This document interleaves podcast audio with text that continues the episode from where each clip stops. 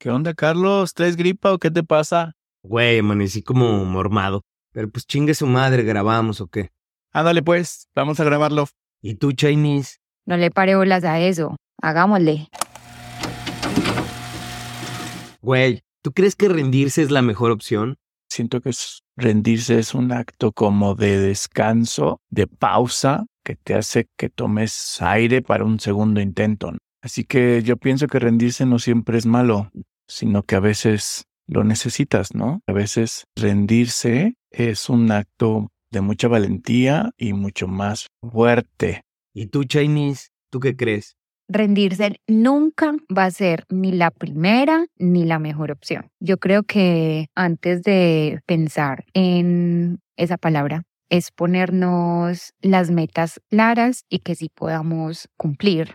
Es cómo lo logro y por qué lo voy a lograr. Hay varios caminos para que logremos lo que nos proponemos, porque sabemos que va a haber obstáculos, pero que aún así vamos a aprender de ellos. Ah, yo pensaba igual, Chinese.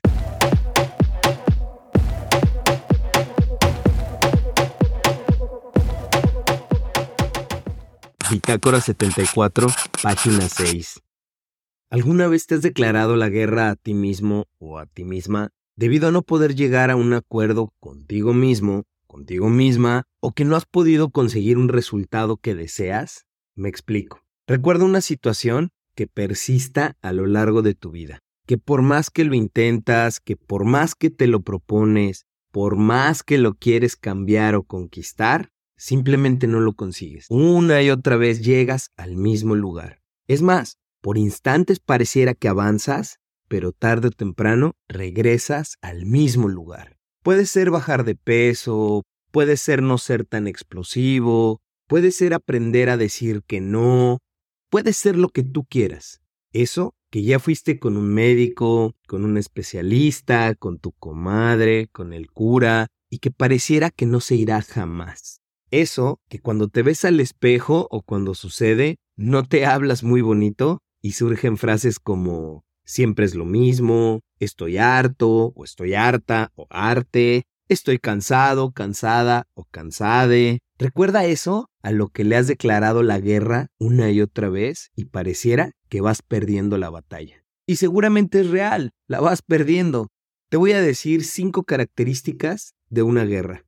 Punto número uno, causan grandes sufrimientos humanos, afectando la salud física y mental de la población. Punto número dos, sobrepasan la capacidad de respuesta para atender a los heridos. Punto número tres.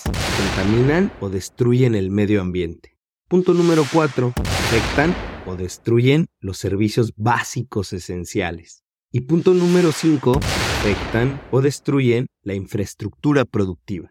Y vamos siendo honestos, la neta, la neta, la neta, estas características ya las reconoces y las has vivido. Ya has vivido que esta situación haya afectado tu salud o que sientas que te rebasa, o que incluso puede impactar en tu entorno y en algunas ocasiones hasta te vuelve menos productivo, productiva, productive, o todas las anteriores. ¿Qué pasaría si te digo que, que rendirse, rendirse es la solución? Sí, ríndete, ríndete, ya no luches más, y menos si esta lucha es contra ti. Pelear contra uno mismo jamás tendrá un final feliz. No hay forma de que te ganes a ti mismo en una pelea de uno a uno. Te conoces a la perfección, sabes perfecto cómo vencerte, nadie te conoce mejor que tú. Ríndete y mejor busca ser tu aliado. En una guerra, la rendición es el primer paso hacia el proceso de paz. Rendirte no es que te valga madre. Rendirte es aceptar la realidad tal y como es. Sí, sí soy explosivo, o sí, no puedo decir que no. O sí, no soy constante. Es verdad. Pero no desde el lugar, así soy y qué, y al que quiera, perros, chinguen a su madre. No, estamos en un proceso de paz. Ríndete a la realidad, sin juicios. Recuerda que estamos armados y somos peligrosos. Y a la menor provocación, se van a armar los putazos. Estamos en un proceso de paz, y sin paz, no habrá progreso. A ver, Carlos, pero ¿cómo sabes que ya tenemos un acuerdo de paz?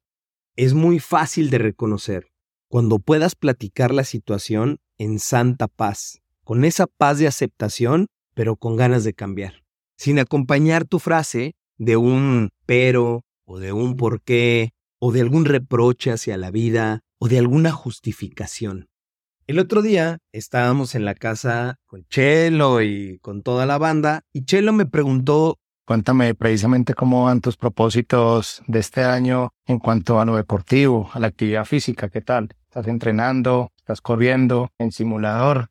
A lo que yo le respondí: no, Chelo, con tanto viaje y tantas idas y vueltas se me descuadra todo. Entonces, pues no, la verdad es que no, no he podido arrancar, no he podido empezar. No me digas, pues sabes que se trata de convicción y buenas energías. Esas noches que puedes aprovechar en el gimnasio, salir a caminar, salir a dar una vuelta, un corto trote, sería perfecto. Chelo tiene razón. A todos los hoteles donde llego hay un gimnasio. Siempre viajo con tenis para correr y a donde voy hay calles.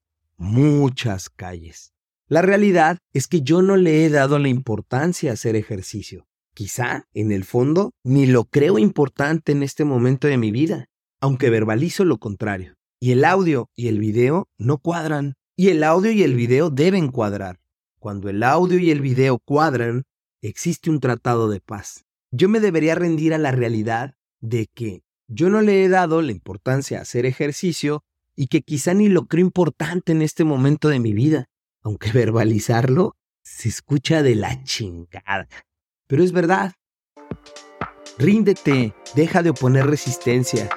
Lo que resistes persiste. Ríndete. Cuando llegue la paz a tu realidad, estarás listo para cambiar. Después de la rendición, si quieres, podrás incluso pedir ayuda. Después de la rendición, viene la voluntad. Y ahí vas a necesitar huevos. Muchos huevos. Yo soy Calo García. Y recuerda que no se te vaya ni un día sin pena ni gloria.